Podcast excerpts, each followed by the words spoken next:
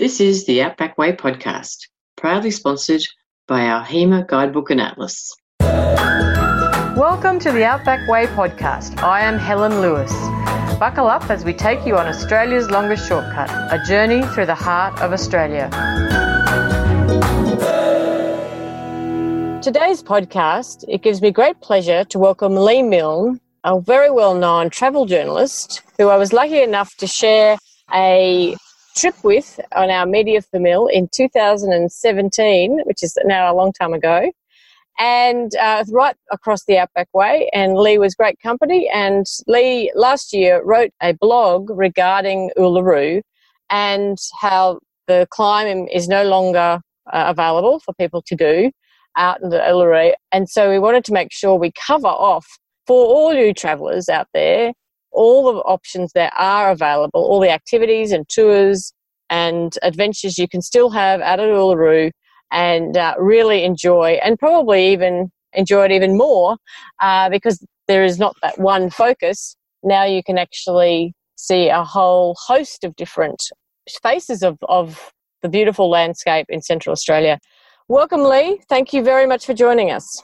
Thank you, Helen. It's great to be with you, talking to you again after all that time. I know, I know. It's, uh, it's and it hasn't it hasn't it flown? Good. I actually didn't realise it was so long ago until you just did that then. Yes. Amazing. So yeah, and I guess you know the the tourism scene has changed a lot and uh, and has progressed a lot and developed a lot, particularly I think in Central Australia. And as you've uh, put in words, the opportunities and activities that we now can do at Uluru, well, we have been able to, but now they, are coming into focus, which I think is a, a great opportunity for tourism in Central Australia. So, just to go through some of the, I guess, your experience in Central Australia generally, and then we can go into more detail about what is on offer now down at Uluru and Kata Tjuta. Well, yes, Helen, look, I've, I've been to Uluru about five times, and I'll just say that I've never climbed it. I've never, I've never wanted to. And so I think I'm probably a great example of somebody who you know, can go there and, and not have that one focus because I've, I've always had that feeling that, you know, there's so many other ways that you can experience Uluru, you know, and the landscape around it.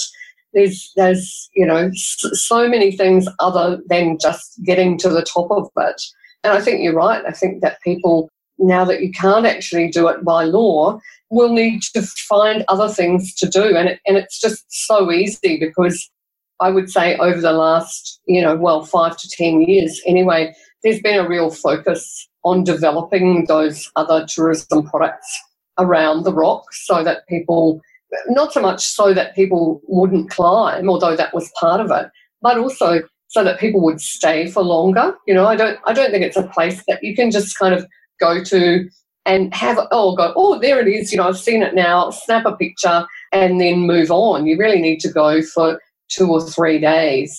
And it's really easy to fill in those two or three days. That's right, yes. And I think that being aware of what else there is, because that used to, yeah, the climb was always the focus, and or the sunset, the climate, the next morning, and then do the sunrise, sunset, sunrise, climate, and cheerio, chaps. you know whereas and i think what's been very smart is tourism operators have been very strategic in the development of a variety of of different uh, activities and they've set them up and started them four or five years ago, probably since you know 2014 or onwards, as the it was becoming obvious that the cli- the climb was was going to be uh, stopped and you know and closed, which is uh, to you know understandably, and so I think that's been wonderful for the area because also all those activities now allow people to see it in such a different way, which is which, which actually deepens the experience like a hundredfold compared to just wanting to, as you say in your blog, just tick it off the bucket list. You know, let's actually stop stop doing that for one moment and really experience and immerse ourselves where we are and take it in and and enjoy the just enjoy the atmosphere and the ambience that both Kata Tjuta and Uluru provide? Yes, look, I think that you know, I've, I've seen a lot of people, you know, first people who are first timers get really emotional when they see Uluru. It is a place that has that real kind of presence and and I think it's really hard to explain that to anybody who hasn't been there.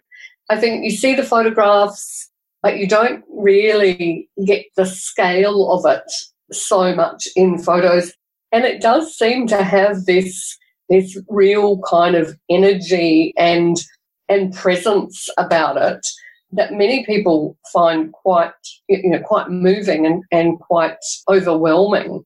So I think for anybody who hasn't been there, it's important to kind of know that you, you do need to spend a bit of time and and you don't need to actually worry about, you know, being bored if you if you go for a few days. And also, as you say, there's there's places you know nearby that you can combine into a into a stop there, like Kata Tjuta, which provides you know more walks and and you know a whole different experience completely. Yeah, that's right, exactly. And so, what experiences have you had out at Uluru that uh, you put on the on the list for people to look into? Well, look, I think for me, probably the first time I went, as I, as I said, I haven't ever climbed it. So the first time I went, I think the best thing that I did was to walk around it. Yes, I've done that. Yes. Yeah. So it's about 10 and a half kilometres. And, you know, you do it early in the morning before it gets too hot. And it only takes a couple of hours, although, you know, you've got to allow a bit of time for stopping and, and taking it in and taking photos and, and all that kind of thing. But the track around the rock, I think it's pretty easy. It's flat, so most most people can manage it. And it's just a great way of, of seeing it. One of the times that I did that walk, I, I did it with a, an Indigenous guide. And that was a really great way of doing it because you actually kind of got a bit of an understanding of what you're looking at, what all those kind of craters and water holes and know, rock painting what it all means. That's right. I remember the story of the big dingo paw prints in the side and and then there's the rainbow serpent up the other side and yeah, just all the dreamtime stories that are linked to the uh, to Uluru is they, they're just fantastic. It's really it's just very it makes it so interesting. And what I also noticed was that the, the actual surface of the rock is not smooth. You know, it actually it has multiple layers and uh, it's sort of very quite shaly, in fact. And that I think also uh, that was a bit of a surprise to me because I was expecting a smooth red rock, but it's actually not. So. And I think that's the other thing about photos. You know, the, the photos do smooth out all those interesting bits.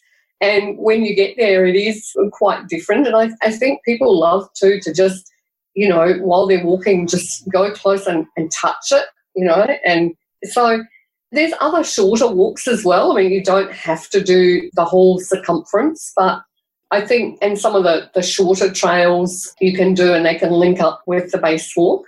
Yes, and I think also now you can do it on a Segway as well. Ah, yes, you can. And I haven't I haven't done that, but you can also do it on a bicycle.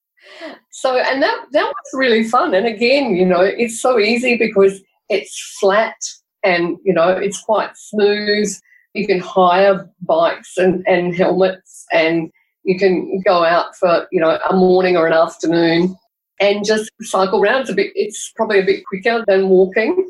They rent kids' bikes and you know baby seats to attach to the bike and, and all that kind of thing. So you just get a bike at the cultural centre and off you go.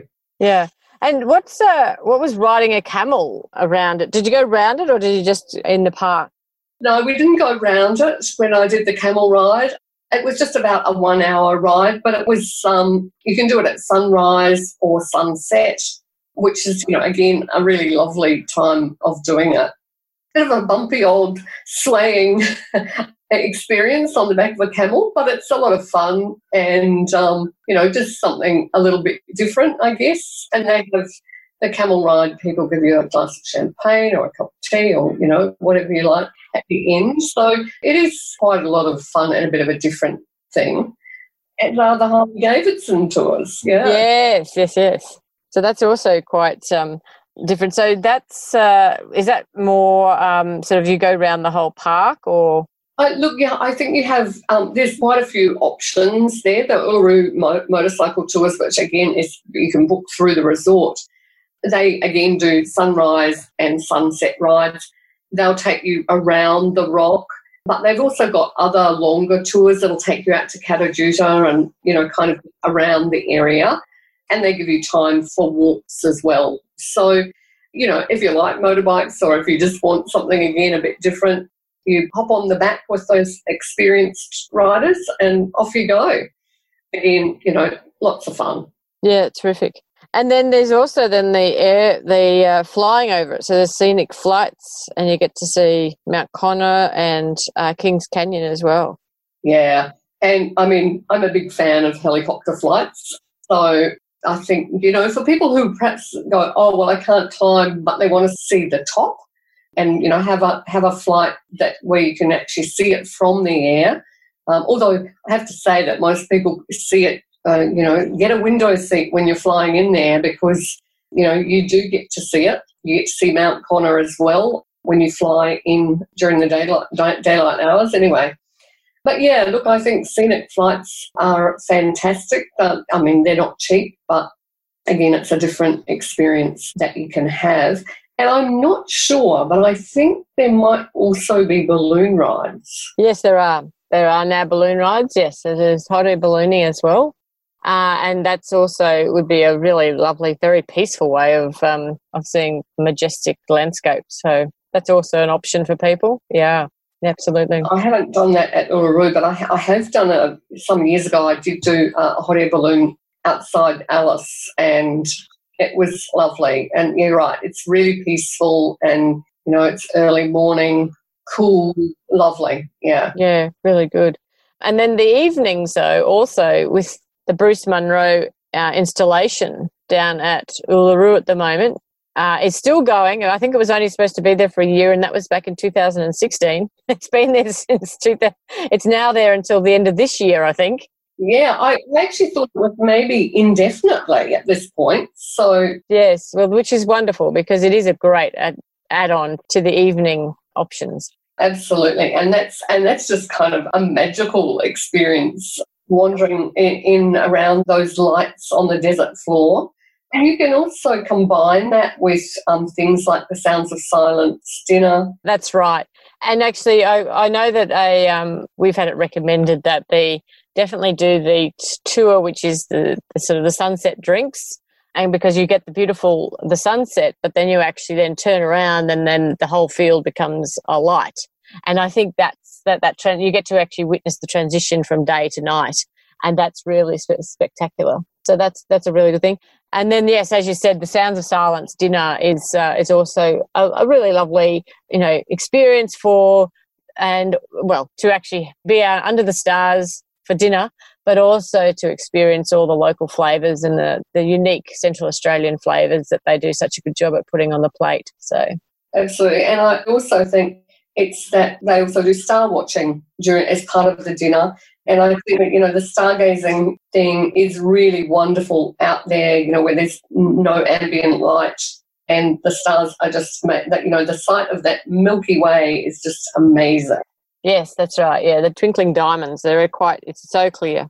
Absolutely, yeah. That's terrific.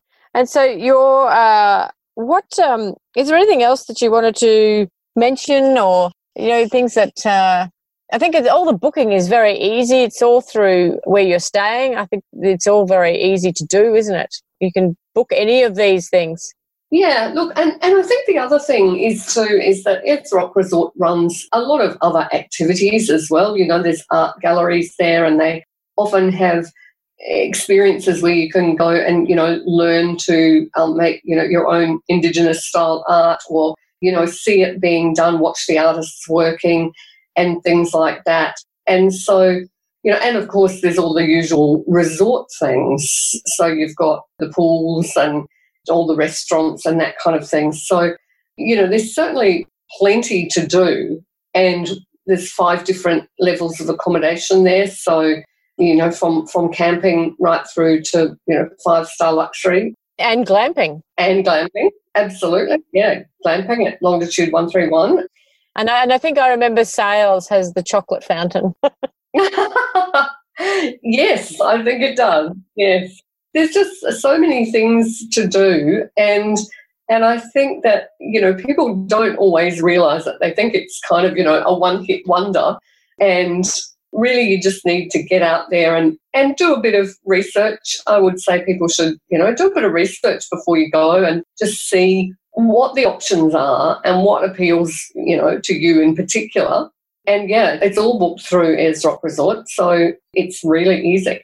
Yeah, that's right. And you can put your own package together, as well as obviously the tour companies from Alice Springs offer great packages. And if you aren't going to be flying into uh, Ayers Rock to start with, uh, and you are driving down from Alice, remember it is three and a half, four hours from Alice Springs for those listening, and uh, so that you can actually uh, allow for time if you want to get down there in time for sunset and things and uh, but also the tours that are run, running very regularly, and even in, in and around Uluru and and Kata Tjuta, there's there's tours happening down there as well. So there's lots of lots of options of actually being able to access all that we've talked about. And I know that, um, and then as you said, Lee, the Ayers Rock Resort booking is um, it's a one-stop shop, so that's pretty handy to get onto as well and have a look. But yeah, there's more than enough for for all different tastes and ages, and it's a great, uh, know, experience in itself. Yes, I'm a real believer that every Australian should go there at least once in their life, you know, because it really is such an amazing place. And I think once you've been once, then you'll want to go again. You know, I would sort of I'd go at any opportunity really because um, it is just it's different every time. You know, and I think that's the other thing too. Even when you're just looking at Uluru, depending on what the light is like, what time of day it is, what the weather's like, you know, it changes. It's different colours. Um, it's got different shadows. I haven't ever been lucky enough to be there when it's raining. But I think that's one of the things, you know, that you see these photos of it in the rain and it's almost purple and it's got all these waterfalls cascading off it. And I've heard that when it rains, you know, most places when it rains, everybody runs inside, and when it rains there, everybody runs outside. They want to see it. Yeah, absolutely. No, it is. And I guess if you stay three or four days, you never know your luck. You will see it in all its different glory. Yeah, you don't have to get up early every day, you know. Exactly. Well, thank you so much. That's been lovely, and I think it, it. I think it's so important that we just let people know that there's so much to do in the centre and and around Uluru. That um, it's very much worth that three or four day trip, and you can fly direct into Uluru and out, and so you can actually just make it a mini break from your hectic lives. Or you can stop when you're driving the outback way. Absolutely, that's right. Which we do, of course, we'd recommend, but not everyone's got a month up their sleeve. No, that's true. But you know, where, however and wherever you go, whenever you go, I think it's uh, it's definitely worthwhile. Yeah, absolutely. Well, thank you very much, Lee, for joining us for this episode. Thank you, Helen. It's a pleasure. Really great, and we will uh, we look forward to talking to you again in some time. Thank you for tuning in to the Outback Way podcast. The show notes will be on our website at outbackway.org.au. If you are enjoying our podcast, please leave us a review and if you're really enjoying our podcast, you may like to become a contributor through our Outback Way store. For $5, you can help with the production of our podcast. Please stay in touch. We'd really love to hear your stories. Connect with us on Facebook, Instagram, Twitter at Outback Way One. If you are travelling the Outback Way this year in 2020, there will be a private Facebook group for travellers so that we can talk specifically about what's on and where to go and how to make the most of your journey. And finally, thanks to Perk Digital for producing our podcast, making your journey through the heart of Australia on Australia's longest shortcut easier. Please travel safely. The Outback Way podcast is all about your trip. We're really trying to make it easier for you and give you valuable information to make it more enjoyable. So we'd love your feedback. Send your questions, comments, and travel stories to info at outbackway.org.au. And if you share your story, we may even feature you on this podcast. Thank you for joining us through the heart of Australia on Australia's longest shortcut. Cheers for now.